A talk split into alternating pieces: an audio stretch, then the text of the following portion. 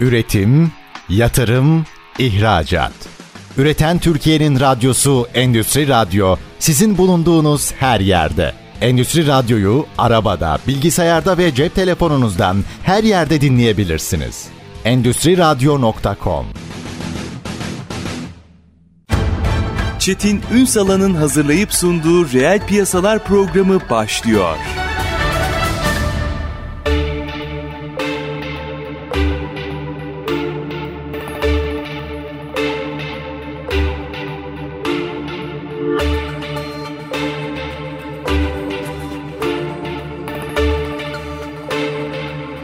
Reel piyasalardan merhabalar. Türkiye'nin gerçek gündeminde birlikteyiz. Efendim bugün aslında en kritik başlıklardan birini konuşacağız. Önce konuğumu sizlere takdim edeyim. İstanbul Reklamcılar Esnaf Odası Başkanı Gülay Şele. Bugün reel piyasanın konuğu Sayın Şele hoş geldiniz. Tüm Var. dinleyicilerinize sevgilerimizi iletelim. İyi haftalar dileyelim. Harikasınız. Bugün konuşmak istediğim iki önemli konu var ki alt başlıklarını da açacağız. Bunlardan birincisi yeni nesil reklamcılıktan bahsediyorsunuz. E, bunu biraz konuşmakta fayda var ve çok hayati bulduğum bir projeniz var. Siz bunu İstanbul Esnaf Sanatkarlar Odaları Birliği'nin gündemine getirdiniz, tartışıldı, konuşuldu. E, hem projeyi hem hem de aslında biraz yol haritasını da konuşmak isterim.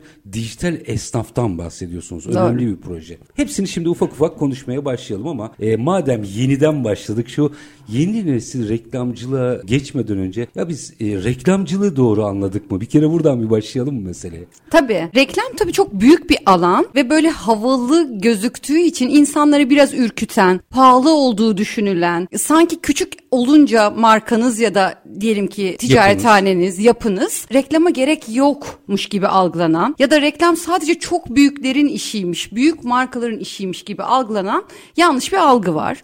Ee, reklam hem pahalı değil hem de küçüklü büyüklü ölçeklere bakan bir yapı değil. Çünkü çok büyük firmalar var. O zaman onların da reklam yapmıyor olması lazım. Hı hı. Çünkü yeni doğan çocuk bile o markayı tanıyor e, ve o, o satın almayı yapıyor. Ne gerek var değil mi? Ne gerek var diye düşünülebilir. Reklam böyle değil. Reklam küçükten büyüğe tüm firmaların yapması gereken ve bir defaya mahsus bir şey de değil. Hı hı. Yani reklamın düzenli aralıklarla ve sürekliliğinin sağlanması bize başarıyı getirir. Bizim orada galiba ıskaladığımız bir şey de strateji. Yani reklam yapmanın bir stratejisi de olması Doğru. gerekiyor. Orayı da biraz açmanızı rica edeceğim. Üstelik şu söylediğinizle ilgili aklıma size anlatırken ne geldi biliyor musunuz? Konuşmayı öğrenen bir insanın ya ben artık öğrendim konuşmasam da olur demesi gibi bir şey. Reklam Doğru. yapmaması. Ama doğru reklam, doğru strateji hı hı. ne kadar biliyoruz bunu? Şöyle orada da aslında yazılı kitaplar var, görünmez kurallar var. Zor gibi yine gözüküyor ama öyle değil. Öncelikle bizi dinleyen tüketicilerimize seslenelim, ticarethane sahiplerine, esnaflara. Reklamı kime yapacağımızı bilmemiz lazım. Yani öncelikle biz kimiz? Kime mal ve hizmet sunuyoruz? Bunu belirlememiz lazım. Buna biz hedef kitleyi belirlemek diyoruz. Hı hı. Hedef kitleyi belirledikten sonra bu hedef kitleye nasıl ulaşırızı bulmamız lazım. Bu bazen açık hava, bazen gazete, dergi, bugün çok özel bir radyodayız, bazen radyo. Yani hedef kitlemize ulaşacak olduğumuz aracı belirledikten sonrasında da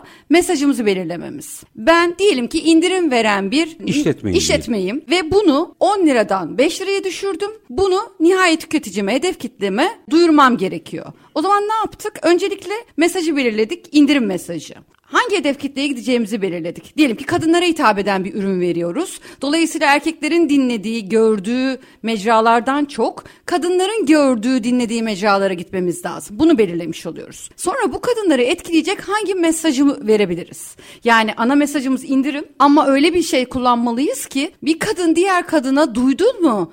X %50 indirime girmiş desin. Yani bir reklamın tetikleyici unsuru tabii da olması ki, lazım. Tabii ki. Yani öncelikle bireysel olarak kişiye sonra o kişinin bizim adımıza reklam yapmasını sağlamak ve topluma gitmesini sağlamamız lazım. Gördünüz mü? Aslında çok basit gibi gözüküyor ama çok inceliği var. Ya da çok zor gibi gözüküyor ama aslında bu kadar küçük ve basit bir şeyden bahsediyoruz. Yani mesela şu tetikleyici meselesinden etkilendim. Öyle bir mesaj vermelisiniz ki birinin diğerine anlatmasını tabii sağlamanız ki, gerekiyor. Tabii ki. Yani fayda sağlamak. Reklamın özelliği budur. Reklamda tüketici ne kadar fayda alacağını bilmeli ve bu faydayı kendisi aldığı gibi sevdikleriyle ve çevresiyle paylaşmayı da bilmeli. O yüzden de bu mesajı işte o size verilen o küçücük saniyelerle, o satın alma dediğimiz saniyelerle bu hissi karşı tarafa geçiriyor olmamız lazım. Orada yeni nesile gelmeden önce evet. bir şey daha soracağım. Bir doğru bilinen yanlış, yanlış bilinen doğruları düzeltelim. Doğru, evet. Şimdi direkt bir reklam masraf ya da gider kalemi olarak düşünülüyor. Doğru.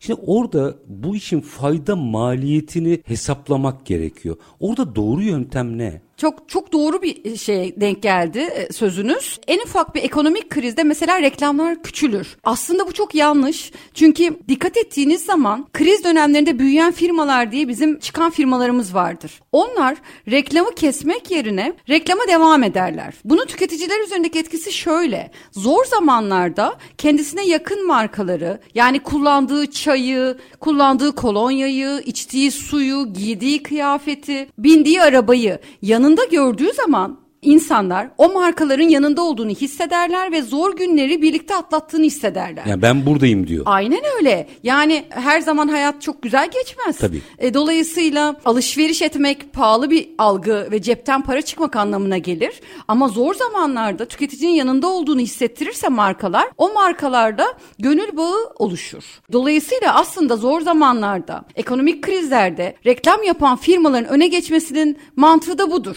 İkincisi büyük piyasada Piyasada büyük reklam verenler reklamlarını azalttığı zaman olası ekonomik krizlerde, küçülmelerde küçük firmalara fırsat doğar. Ee, yine bizim gibi, sizin gibi radyo programları, televizyonlar, açık hava dijital reklamcıları bütçelerini indirdikleri için frekans ki birim maliyetlerini o zaman orta ölçekli kobilere, küçük ölçekli esnaflara gün doğar. Çünkü normal zamanda satın alamayacağı bir saniyeyi ya da bir reklam alanını bu dönemde alabilirler. Bu da yine bir fırsat eşitliğine yol açar. Yani rafta daha önce giremediğiniz bir rafa, Girmek rafta gibi. boşluklar oluşuyor ve oraya Kesinlikle. girebiliyorsunuz. Kesinlikle. O yüzden de mutlaka iyi dönemde de zor dönemde de reklam vermek lazım. Fakat reklamın ölçüsünü bilmek önemli. Bıktırtıncaya kadar yapmamak, doğru zamanda doğru mesajı vermek. Yani o gün ülkede bir kriz varsa ondan nemalanmak yerine o krizi ülkenin yanında olduğunu göstermek marka e, bilinirliğini ve bağımlılığını arttıracağı için e, doğru mesajla reklam vermek önemli. Şimdi orada galiba stratejiler veya bakış açıları da değişti. Mesela sadece kendini anlatan reklamlardan biraz daha sosyal dokuların, mesajların ön plana çıktığı söylemler galiba daha çok, Çok etkili doğru. olmaya başladı Çok değil mi? doğru. Çok doğru çünkü hayatımıza sosyal medya girdi ve sosyal medyanın girmesiyle birlikte biz artık her anımızı yaşıyoruz. Ve nasıl ki bir insanın her anı mükemmel güzel, mükemmel iyi, mükemmel başarılı değilse çünkü ağladığımız zamanlar, çocuğumuzla, eşimizle kavga ettiğimiz anlar, patronumuzla sorun yaşadığımız anlar, bakımlı ve bakımsız olduğumuz anlar. ki. Hepsi insana dair. Şimdi reklamcılıkta eski e, nesilde inançta her şeyin çok başarılı gözükmesi ve mutlu gözükmesi önemli. Parıltılı. Parıltılı çünkü çok renkli bir dünya. Çok güzel bir çift, e, onların çok güzel mutlu bir yuvaları, onların her şeyi olan evleri. E, ama hayat öyle değil. 60'lardaki Amerika'daki reklamları Evet hatırlayın. aynen öyle. Fakat şu anda günümüz öyle değil. Günümüzde ne var? Bir sürü zorluk ve bu zorluğu paylaştıkça gönül bağı kurmak. Reklamlar da artık böyle. Bu kadar kusursuz reklamları kimse savunmuyor. Yani daha doğala yakın ve kişiye dokunan reklamlar. Yani bir annenin çocuğunun askere gönderdiği zamanki hissi, bir işte yeni bir ürün aldığımızda, yeni bir bebeğimiz doğduğundaki hissimiz gibi sadece bunların hepsi çok mutluluk verici şeyler. Hepsiyle gurur duyuyoruz. Fakat onun yanında o duygulandığımız anlar, duygusallıkla işte mutluluğun karıştığı anlar gibi çok daha gerçekçi bir dil kullanılmaya başlandı reklam sektöründe. Teknolojinin ilerlemesiyle de bu bize çok kolay yansımaya başladı. Bu doğru çünkü insana dair ve gerçek duygular. Orada bir şeyi sormak isterim. Çünkü bu çok hassas bir çizgi. Evet. Yani tadını da kaçırabilirsiniz. Evet. Orada profesyonellere yeterince teslim oluyor mu firmalar? E, bence olması lazım. Şu anda bizi dinleyen kobilere de seslenmiş olalım. Evet reklam sektöründe hepimizin bilgisi var. Mesela bir fırına gitsek belki bir ekmeğin nasıl yapıldığını bilmeyiz, bir pastanın nasıl yapıldığını bilmeyiz ve deriz ki aa ne güzel. Tadı çok güzel, görüntüsü çok güzel. Ama bizim sektörümüz öyle değil. Bizim sektörümüzde herkesin bir bilgisi var gibi hisseder insanlar. Halbuki ya ben biliyorum. vardır. Evet ben benim dediğimi yapsaydık olurdu diye. Dolayısıyla bizim gibi reklam ajansları sahipleri zaman zaman çok bilgili firma sahipleriyle karşılaşırlar. Ama onlara nacizane önerim bilir kişi yani doğru reklam ajansını seçmeleri ve onlara güvenmeleri. Çünkü günün sonunda aslında bir profesyonel teslim etmeniz Tabii. gerekiyor. Demin söylediğiniz o kadar önemliydi ki yani evet o duyguyu vermeniz gerekiyor ama bu duyguyu birazcık yanlış verirseniz bu E tabii sefer burada kişisel sömürmeye oluşuyor. girebilir, samimiyetsizliğe girebilir, kötüye kullanma kullanmaya gelebilir duyguları, manipüle etmeye gelebilir. Hepsini çok dozunda kullanmak lazım. Bunun için de belli ajanslara gitmelerini öneririm. E, bu tabii reklam sektörü biraz da pahalı bir sektör. Böyle bakıldığında reklam ajanslarıyla iş yapmak pahalı. Biz esnafımıza Esnaflar Dijitalleşiyor projesinde aslında bunu verdik. İmkanları olanlar bizim gibi reklam ajanslarına mutlaka gitsinler. Ama diyelim ki ona harcayacak bütçesi yok. Fakat kendisi reklam yapmalı ve e, o ofisinin, o dükkanının, o ticarethanesinin dışına çıkmalı. İşte o zaman da bizim verdiğimiz eğitimlerden yararlanarak kendileri internet sitesi açmak, Instagram hesabı açmak, Twitter, Facebook hesapları açmak yöntemlerini kullanarak ne zaman hangi mesajı vermeleri gerektiğini öğrendikleri zaman. E, diyelim ki bir Instagram'da bir post yayınlayacaklar. Onu hangi gün ve saatte yayınlarlarsa daha fazla kişiye erişirler gibi teknik bilgileri öğretmeye çalıştık ki ekonomileri izin vermeyenler de bu reklam hizmetinden yararlansın. Bunu birazcık açacağım. Hatta bundan önce yeni nesil reklamcılık Evet. biraz onu konuşalım ama minik bir ara. Tamam. Aranın ardından devam edeceğiz. Efendim bugün konuğumuz İstanbul Reklamcılar Esnaf Odası Başkanı Gülay Şele. Reklamcılığı, yeni nesil reklamcılığı ve dijital esnaf projesini verecek altına alıyoruz. Kısa bir ara lütfen bizden ayrılmayın. Üretim, yatırım, ihracat. Üreten Türkiye'nin radyosu Endüstri Radyo sizin bulunduğunuz her yerde. Endüstri Radyo'yu arabada, bilgisayarda ve cep telefonunuzdan her yerde dinleyebilirsiniz. Endüstri Radyo.com Kısa bir aranın ardından reel piyasalarda tekrar sizlerle birlikteyiz. Konuğumuz İstanbul Reklamcılar Esnaf Odası Başkanı Gülay Şele. E, şimdi aslında girizgahta reklamı, reklamcılığı hatta reklam verme stratejilerini dahi çok net ortaya koyuyoruz. Şimdi ezberler bozuluyor. Yani sadece mecralar değil bakış açıları da değişiyor. Sadece temalardan bile verdiğiniz örnek bence çok önemliydi. Yeni nesil reklamcılık. Peki normal reklamcılıktan farkı ne bunun? Şöyle hayatımıza dijital biliyorsunuz girdi ve buna yeni nesil demeye başladık. Evimizde televizyonlar yıllar önce yokken ve televizyonculuk, televizyon reklamları yeni nesilken şu anda artık bir telefon kadar e, herkese yakınız. E, Bugün biz şu anda İstanbul Anadolu yakasındayız ama bizi Türkiye'nin her yerinden dinliyorlar. Instagram'ımız sayesinde ben bu postumuzu paylaştığımız takdirde e, dünyanın her yerinden takipçiler bizi görüyor olacaklar ve bugünkü konumuzda Hatta haberde- internetten de dinliyor olacak. Evet haberdar olacaklar ve internetten dinliyor olacaklar. Dolayısıyla teknolojinin hayatımıza girmesiyle birlikte yeni nesil reklamcılık hayatımızın vazgeçilmezi oldu. Markaların da böyle. Kendi altyapılarını tamamladılar. Reklam haklı ilişkiler müdürlerinin yanına dijital çalışanlarını eklediler. Yine normal mesajlarının yanına dijital mesaj nasıl vermeliler bunu öğrenmiş oldular. Ve artık bulundukları ticarethanenin dışına öncelikle Türkiye sonra da dünyaya açılma yöntemini dijital çağla birlikte bulmuş oldular. Dengeler değişti mi oranlar? Yani ne kadar pay Tabii alıyor? tabii çok değişti. E, 2020-21 verilerine baktığımız zaman geçtiğimiz yıla oranla dijital reklam pazarının çok genişlediğini görüyoruz. %39 arttı. Sıkı bir, e, tabii, oran. Bakın ben sektöre yaklaşık işte 18 yıl önce girdiğimde televizyon sarsılmaz bir yerdeydi. Televizyon reklamcılığı. Reklamdan televizyona ayrılan bütçe. Ama şu anda her şeyin yerini dijital aldı. Orada dijitalde galiba doğru stratejiyi belirlemek yine esas. Tabii. Yani şey değişmiyor, tarz değişmiyor, strateji değişmiyor galiba. Mecralar değişiyor. sadece. Mecralar değişiyor. E ama reklama verilen reklam bütçeleri artmış oluyor. Reklamın önemi arttıkça. Diyelim ki X bir firma bundan 10 yıl önce 1X ayırırken e, reklam bütçesine şu an 100X ayırması gerektiğini biliyor. Bundan 2 yıl önce 100X'in 80'ini televizyona ayırdığını düşünelim. Kalan %20'sini açık hava ve diğer mecralara. Şu anda %70'ini dijital ayırmak zorunda. Bütün dengeler değişti. Bütün dengeler Anladım. değişti. Aynen öyle. Peki tam da bu aşamada belki dijital esnaf projesini konuşmak lazım. Evet. Şimdi ben bunu takip ederken sizin odanızdan bir kere ismi pat diye insanın dikkatini çekiyor. Ha, bir dakika dijital esnaf. Evet biz esnafı e, bu alana nasıl kaydırabiliriz? Şimdi bir kere projeyi aşama aşama gidelim mi? Tamam. Proje nasıl oluştu? Tamam. Sonra aşamaları neydi? Nerelere geldi? Sonuçları ne oldu? Biraz açar mısınız? Tabii. Şimdi ben e, 4 yıl önce Esnaf Odası Başkanı olduğumda, Reklamcılar Esnaf Odası Başkanı olduğumda esnafın aslında bu kadar geniş katılımlı olduğunu ben bile bilmiyordum. Şahıs şirketi kurduğumda e, Esnaf Odası üyeliğim başlamıştı. Dolayısıyla öncelikle esnafın tanımını iyi yapmak lazım. Sevgili Başkanımız Sayın Faik Yılmaz'a da sevgilerimizi iletelim. Yıllardır bu hakikaten esnafın her zaman yanında ve öncelikle esnafın tanımını e, Ticaret Bakanlığı'na kabul ettirtmeye çalışıyor. Esnaf kim? Öyle bir şey ki sabah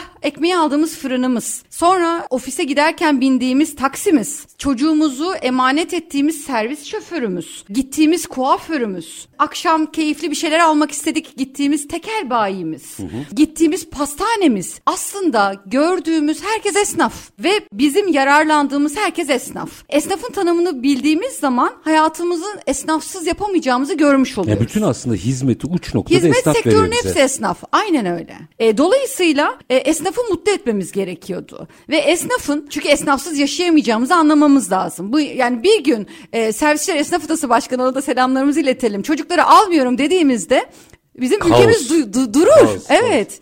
E, ve bu ona bağlı. Sonra ben de esnafımızı biraz mutlu etmemiz gerektiğini fark ettim ve öncelikle kendi esnaf odası üyeme yaklaşık 2000 kişiye e, kendi reklam ajansı sahibi olduğum için dijitalleşme ile ilgili eğitimler vermeye başladım. İşte birinci eğitimi verdik, ikinci eğitimi verdik ve çok güzel geri dönüşler aldık. Tam o zaman esnaflarımızı toplayalım, toplu eğitim verelim dediğimizde pandemi hayatımıza girdi.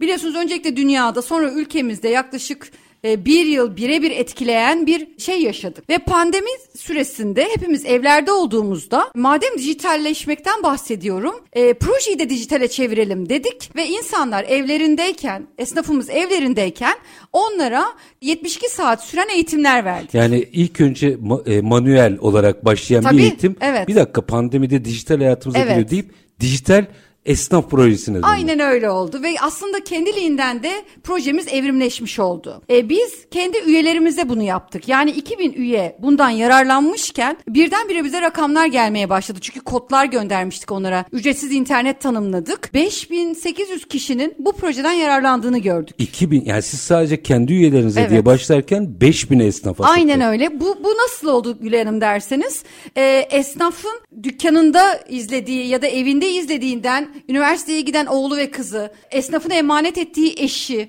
çırakları yararlanmaya başladığında biz 5000 küsür kişiye dijitalleşme projesini vermiş olduk. Pandemi döneminde. Ticaret Bakanımızın dikkatini çekti. Biz bu projeyi öncelikle İçişleri Bakanlığı ile ortak yapmıştık. Avrupa Birliği'nden fon alan ilk proje olarak da tarihe geçti projemiz. Ticaret Bakanımızın, eski Ticaret Bakanımızın dikkatini çekmesiyle proje bunu İstanbul'daki esnaflara uyarlar mısınız dediler. İş büyüdü. İş büyüdü. Faik Başkanımızın yine her zamanki desteğiyle bu sefer 295 bin esnafa projemizi uyarladık. Tabii ismini veremeyeceğim ama e, her zaman esnafın yanında olan bir banka, esnafın hamisi banka sponsor oldu. Ve biz bunu 295 bin esnafa ücretsiz internet tanımlayarak e, yararlanmasını sağladık. Esnaf Bankası'ndan bahsediyoruz. Adını Evet, vermeyelim ama. aynen öyle. E, kimler ve ne şekilde yararlandı derseniz de buradaki eğitimler nelerdi derseniz e, Esnaflar Dijitalleşiyor projesinde sosyal medya hesaplarının açılması, sosyal medya hesaplarının yönetilmesi, orada e, mesaj ve reklam verilecekse burada kullanılacak olan dil, noktalama işaretleri,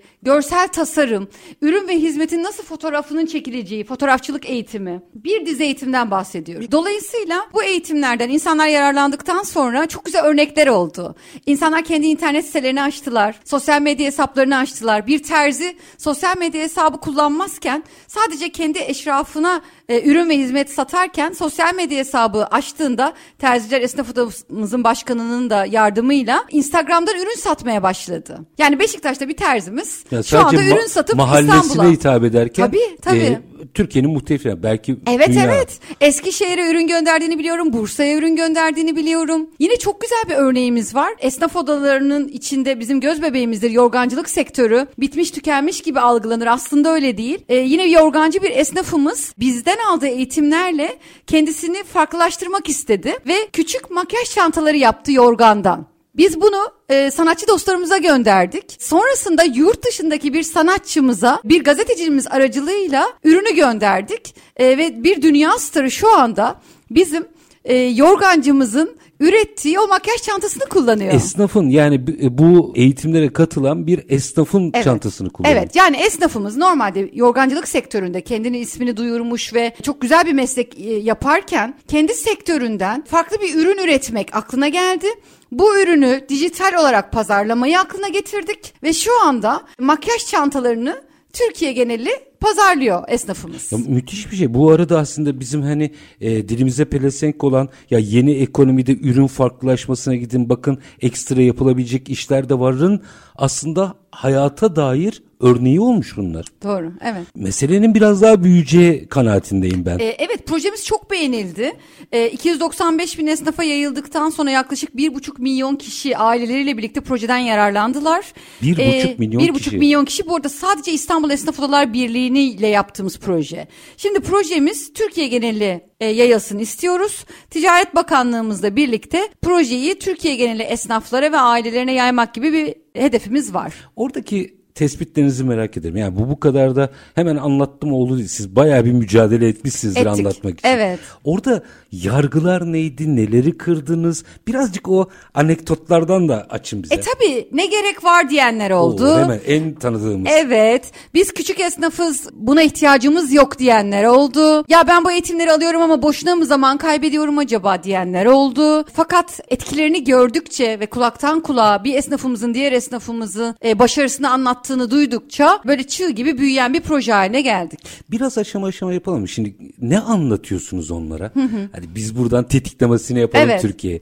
O eğitimin biraz içeriğini böyle aşama aşama hani ders ders Tabii. açabilir misiniz başlık Tabii. başlık? Öncelikle size bahsettiğim gibi reklam nedir ve niye ihtiyaç duyulur ve doğru hedef kitleyi seçerek nasıl reklam yapılır birinci dersimizdi. Sonrasında reklamı dijitalleşme nasıl yapmalıyız? Yani dijital Oradaki esnafımız Instagram hesabı açtığında, sosyal medya hesaplarını kullandığında nasıl açmalı? Çünkü bilmiyorlar ki. Belki çocuğu kullanıyor, çırağı kullanıyor ama belki kendisi bilmiyordu. Ayrıca orada ki, ki- kendisinin de olabilir de kişisel bir hesapla Profesyonel hesap arasındaki farklı, farkı öğrettik değil tabii mi? ki. Yani işletmesinin hesabı nasıl olmalı? Sonra mesela hepimiz e, sosyal medya kullanıyoruz. Şu an bizim dinleyicilerimiz de eminim e, sosyal medya hesapları kullanıyorlar. Fakat hiçbirimiz eğer benim gibi profesyonel taraftan gelmiyorsa hangi saatte çıkarsa daha fazla beğeni alır, hangi saatte koyarsa daha fazla izleniri bilmiyor mesela. Halbuki bu veri meselesi tabii. Mesela siz erkek hedef kitleyi hedeflediniz. Bir önceki örneğimde kadınları mesela hedeflemiştik. Şimdi erkek hedef kitleyi hedeflediniz ve araba kullanan birilerini, işe giden birilerini hedeflediniz. E siz eğer sabah 8.30'la 9 arasında o reklamınızı dijital olarak kullanırsanız onlar mesela araba kullanıyorlar ve doğru olmamış oluyor Tabii, sosyal onlar medya. Çetin'i dinliyorlar o Çünkü sırada. evet çünkü o sırada endüstriyel radyoda Çetin Bey'i dinliyorlar. Mesela radyo reklamı vermek için doğru bir zamanken e, Sosyal medya için sosyal yanlış bir medya için zaman. yanlış zaman. Çünkü araba kullandıkları için telefonlarına erişemiyorlar. Bu arada e, bizi dinleyenlere de seslenmiş olalım. Araba kullanırken kemerler bağlı olsun ve sosyal Evet, medya kullanmayalım. Lütfen telefonlardan uzak duralım. Hedef kitleye ulaşmamış oluyor. Sonra bana gelip diyor ki mesela ya Gülay Hanım bizim paramız çöp oldu. Niye çöp oldu? Çünkü ben şu saatlerde reklam verdim ve hedef kitleye ulaşamadım. Görüyor musunuz? Aslında reklam verilmiş, para harcanmış. Fakat doğru zamanda doğru hedef kitleye gitmediği için parasının çöp olduğuna inanıyor ve işin en kötü tarafı suçlarken reklamcıyı suçluyorlar. Ya da reklam sektörünü suçluyorlar. Reklam hiçbir işe yaramıyor diyorlar. halbuki yanlış zamanlama. Halbuki yanlış zaman. Böyle bunun gibi küçük trikler var ve biz bunu esnafımıza öğrettik. Herkes kendi iş grubuna Tabii. veya hitap ettiği Tabii. kitleye göre farklılaşan. Tabii, tabii. Ş- Şimdi bu kritik bir şey söylüyorsunuz çünkü şöyle bir şehir efsanesi de var. Rastgele söylüyorum saatleri ne olur yani bildiğim için söylemiyorum. Akşam 22'de mutlaka paylaşın. Şimdi kime göre? Kime göre? Şimdi bu söylediğinizden herkesin doğru saati olduğunu anlıyorum ben. Yani sizin hedeflediğiniz kişileri veri olarak takip edip o saati paylaşmanız gerekiyor. Öyle blok bir saat yok. Yok.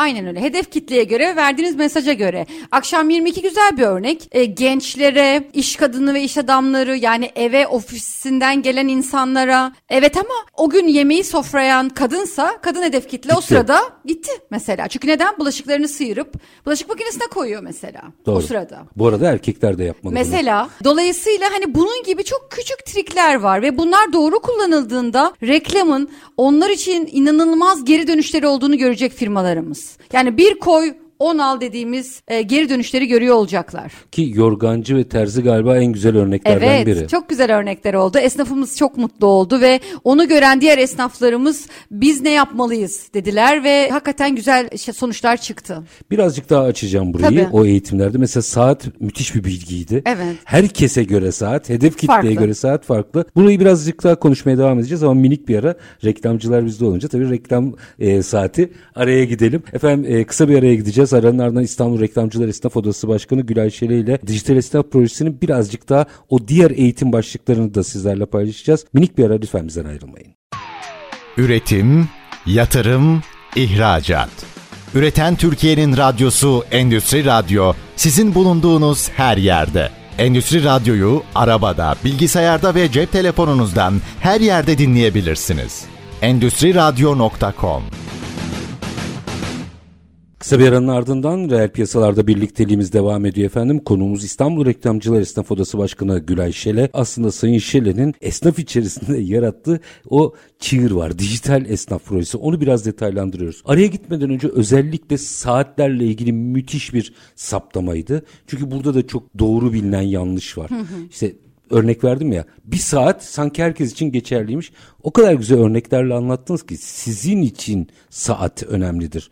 Peki eğitimde bunu tamamladınız. Sonraki stepleri de biraz açabilir misiniz? Tabii.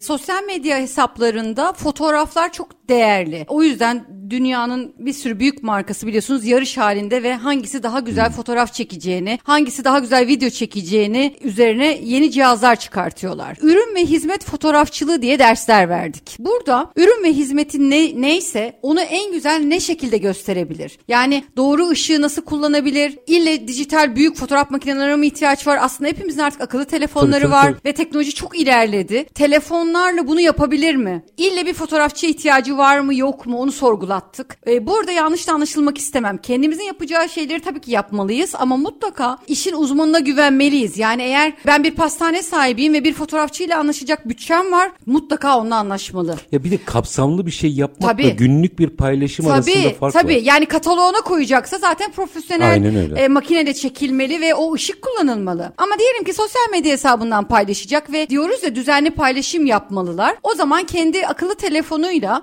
çekip o fotoğrafı onun altına o öğrettiğimiz derslerde e, nasıl bir metin yazmalı. Çünkü sadece malını överseniz bu karşı tarafa itici gelir. Açın biraz. Kritik, Açalım. kritik bir konu bu. E, Evet şöyle ben en iyi kurabiyeyi satıyorum. Ben en lezzetli kurabiyeyi satıyorum. Ben en iyi şekeri kullanıyorum. Dediğinde sadece kendisini öven bir firmayla karşı karşıyayız. İrite eder. Bu irite edebilir. Ve diyebilir ki yo başka tatlar da var. Yani rakipleri yok etmek, sadece kendisinin en iyi ürünü ve hizmeti sunduğunu söylemek çoğu zaman doğru olmaz. Kendisinin en iyi olduğu bir fark varsa, yani ülkenin en iyi ilki olmak, Var bu hayatımıza ilkler girer ya mesela. Siz böyle değilseniz aslında herkesle aynısınızdır. O zaman nasıl farklılıklardan bahsedeceğiz? Yine şey konuşmanın başında söylemiştim. İnsanlara yarar sağlamak. Yani diyelim ki rafiner şeker mi kullanıyoruz? Doğal şeker ya da tatlandırıcı ya da başka bir şey. Tatlandırıcılara karşı olduğumuzu düşünelim o firmanın. O zaman sorgulatabiliriz. Yani bir ürünün içinde tatlandırıcı olmasıyla olmaması arasında fark ne? Bunu kullanırsa o nasıl oluyor? Kime yarar zarar var? Kullanmazsa nasıl oluyor gibi. Yani insanların aklına öncelikle neyi sorgulamak gerektiğini gösterebiliriz. Bilgi temelli. Tabii. Şimdi kurabiyeden örnek vermiştik ya mesela. Kurabiyem en güzel, en tatlı, en şık kurabiye demek yerine kurabiyemin içinde doğal şeker kullandım. Çünkü hurmadan aldığım şekerle rafine şekersiz bir kurabiye yaptım dediğiniz zaman siz zaten karşı tarafa sağlıklı ürün verdiğinizi söylemiş oluyorsunuz mesela. Ama en iyisini ben yaptım demedik mesela değil mi? E sorgulatmış olduk. Yani rafine şeker mi, hurmadan gelen şeker mi? Diyelim ki bunu hiç bilmeyen birisiyiz. Aa böyle bir fark mı var dedik mesela. Yani bunun gibi karşı tarafa mesajı düşündürerek vermek. Bütün akıl bende. Sana en iyisini ben veriyorum. Senin aklın yetmez yerine. Kimse alınmasın örneklerle Evet, anlattığım müthiş. için. Tam da bu olmalı çünkü. Evet. Ya bak buyla bunun arasında fark var ama nihai karar senin. Sen en doğrusunu kendin için sen bilirsin. Çocuğun için kendisini en iyi sen bilirsin demek karşı tarafa iyi hissettiren bir dil kullanmış oluruz böylelikle. Yani o anne kendi çocuğuna ne vereceğini kendisi daha iyi bildiğini anlamış olacak. Ama belki eğitimi, kültürü, o günkü e, yorgunluğuyla bunu fark etmezken bizim verdiğimiz mesajda bunun farkına varmış olacak. Ve son nihai kararı yine kendisine kalmış olacak. Ee, bundan şunu anlıyorum. Amiyane tabirle kimsenin gözüne bir şeyi batırmayın. Doğru. Çünkü herkesin kendi aklı var ve herkes kendi ne iyi geleni kendisi bilir. Ama bazen atladığımız şeyleri, unuttuğumuz şeyleri ya da o an için düşünemediğimiz şeyleri reklamlar aracılığıyla bize hatırlattığı zaman firmalar onları düşündüğümüz onların aklına gelecek ve hoşlarına gidecek. Yine burada bir şey de madem kurabiyeden gittik kurabiyeden Evet. örnekleri. Evet. Deneyim ekonomisine doğru geçiyoruz aslında dijital ekonomiyle birlikte. Böyle minik minik tarifler veren bir kurabiye yani pastaneci ne güzel. gibi gibi şeyler de Tabii. yapmalılar galiba Tabii tabii. değil mi? Sadece ürün ve hizmetleri ve onların fiyatlarını verdiğiniz zaman da sosyal medyada sıkıcı bir hal alırsınız. Çünkü tek taraflı bir iletişim olmuş olur. Yani ben iyi ürün veriyorum ve beni satın al. Satın alırsan sana bayılıyorum. Satın almazsan da sana iyi hisler beslemiyorum olur. Ama siz iki tane ürün ve kampanyanızdan verdiniz. Onun yanına üçüncü gün toplumsal olaylardan bahsetmek. Yani hava durumundan bahsetmek, bir tarif vermek, hep benden al demek yerine bunu da bugün kendi evinde yap demek. Çünkü o zaman karşı tarafın ekonomisini düşünmüş oluyorsun. Karşı tarafın yanında oluyorsun. Bütçen varsa beni mutlaka al. Ama bugün yoksa bugün kendin de bunu yapabilirsin demek karşı tarafı düşündüğünü anlamına gelir. Ve firmalarımızın, bizi dinleyen işletmelerimizin buna çok dikkat etmesi lazım. Peki metni de hallettiler. Hallettik. Sonraki aşama. Fotoğrafı çektik. Fotoğraf- Metni hallettik. Önce Ne- e, şeyli açtık, Evet. hesapları açtık. Evet. Şimdi öncelikle hesaplarımızı açtık. Sonrasında hangi saatte hedef kitlemize ulaşmak istediğimizi belirledik. Düzenli aralıklarla yapmak önemli. Yani bir gün yapıp 15 gün hiç hatır şinas sormazsak bu da doğru olmaz. Tabii. Düzenli aralıklarla kullanmaya başladık. Bunu kullanırken metnimizi yazdık, ürünümüzün fotoğrafını çektik ya da hizmetimizin. Buraya kadar tamamız. Hangi gün koyacağımızı da belirledik. Hep ürün ve hizmet koymadık. Arada toplumsal olaylar, insanların yanında olduğumuzu belirten mesajlarımızı da verdik. Artık düzenli bir Instagram paylaşımcısı olmuş olduk. Sonrasında bunu sürdürebilir kılmak için eğitimde ne anlatıyorsunuz? Düzenlilik çok önemli. Her gün kalkıyoruz ve yeni bir güne başlıyoruz. Bugün yeni bir gün. Sosyal medyanın ya da reklamın böyle kötü bir tarafı da var. Düzenli aralıklarla kendinizi hatırlatmazsanız rakipleriniz yerinize gelir ve siz o hedef kitleyi oluşturmuştunuz ya o pazarı hazırladığınız pazarı rakibinize vermiş olursunuz.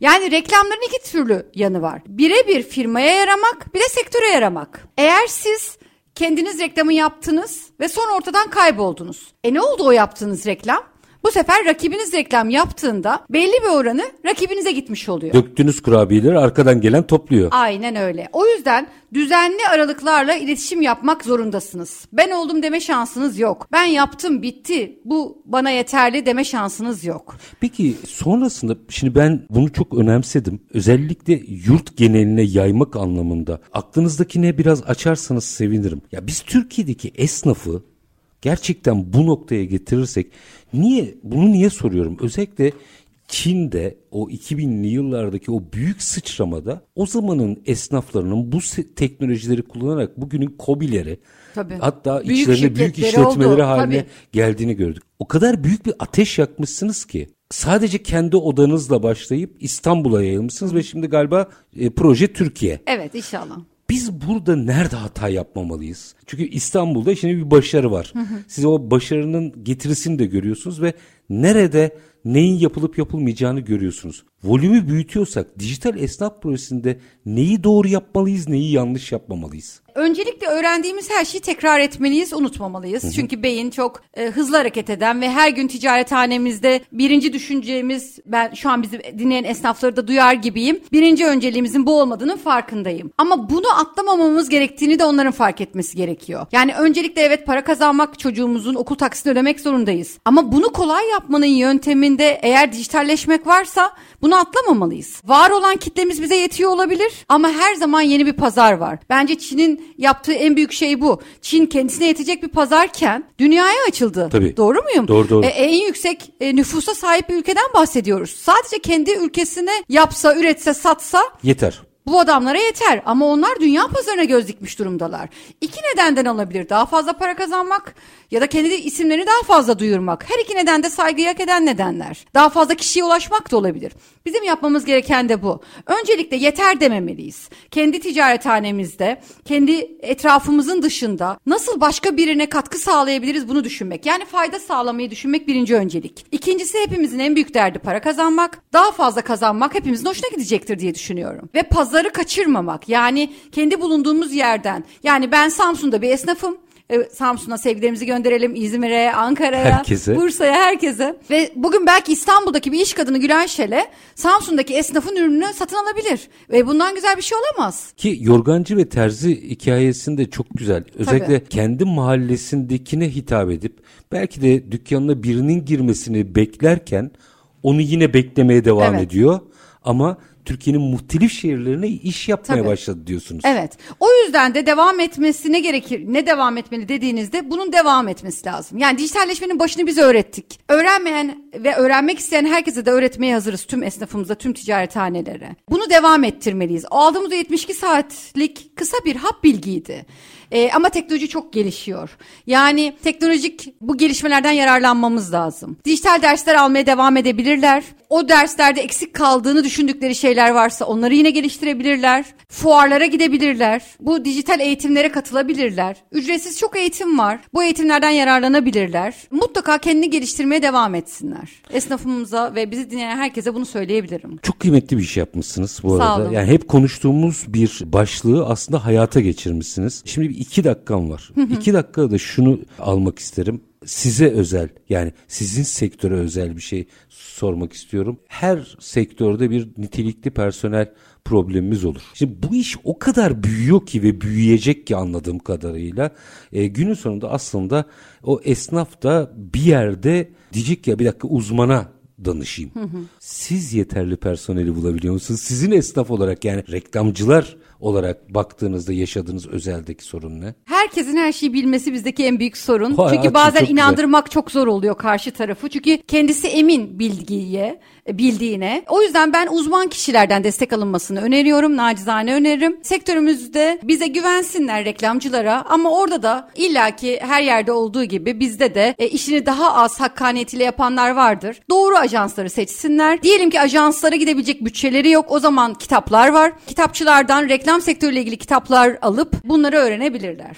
Daha olmadı ama işe galiba bir dijital esnaf olmak yoluyla başlamaları Evet. gerekiyor. Bilgi isterlerse de e, İstanbul Esnaf Odalar Birliği'ni arayıp bizim bu yaptığımız eğitimlerin dijital kodlarını öğrenip onları geçmişe dönük izleyebilirler. Faik Başkan bu proje İstanbul geneline yayıldığında bu arada selam olsun Evet. müthiş müthiş bir insandır Müthiş bir gerçekten. insan. Tekrar başkanımıza da çok teşekkür ediyorum. Bizi çok destekledi. Ne dedi? Ben anlattığım zaman yapar mıyız bunu başkan dedi. Yaparız başkanım dedim ama zorlanacaksın dedi inandırırken. Siz yanımda olursanız zorlanmam dedim. Hakikaten bize verdiği destekle biz bunu 295 bin esnafımıza yaymış olduk. Hazır teşekkürlere başlamışken e, Cumhuriyetimizin 100. yılını kutluyorum. Bugün bir iş kadını olduysam bunu Atatürk sayesinde yaptığım için öncelikle Atatürk'e ve silah arkadaşlarına da teşekkürlerimizi, şükranlarımızı sunalım. Harikasınız. Aslında gördüğünüz gibi bir kadın durumu değiştirebiliyor. Farklı bakış açısı bu aslında. Siz normal işinizi gücünüzü yapıp esnaf odası başkan olarak da gelen talepleri, şikayetleri organize edebilirdiniz. Proje üretmek galiba çok kıymetli değil mi?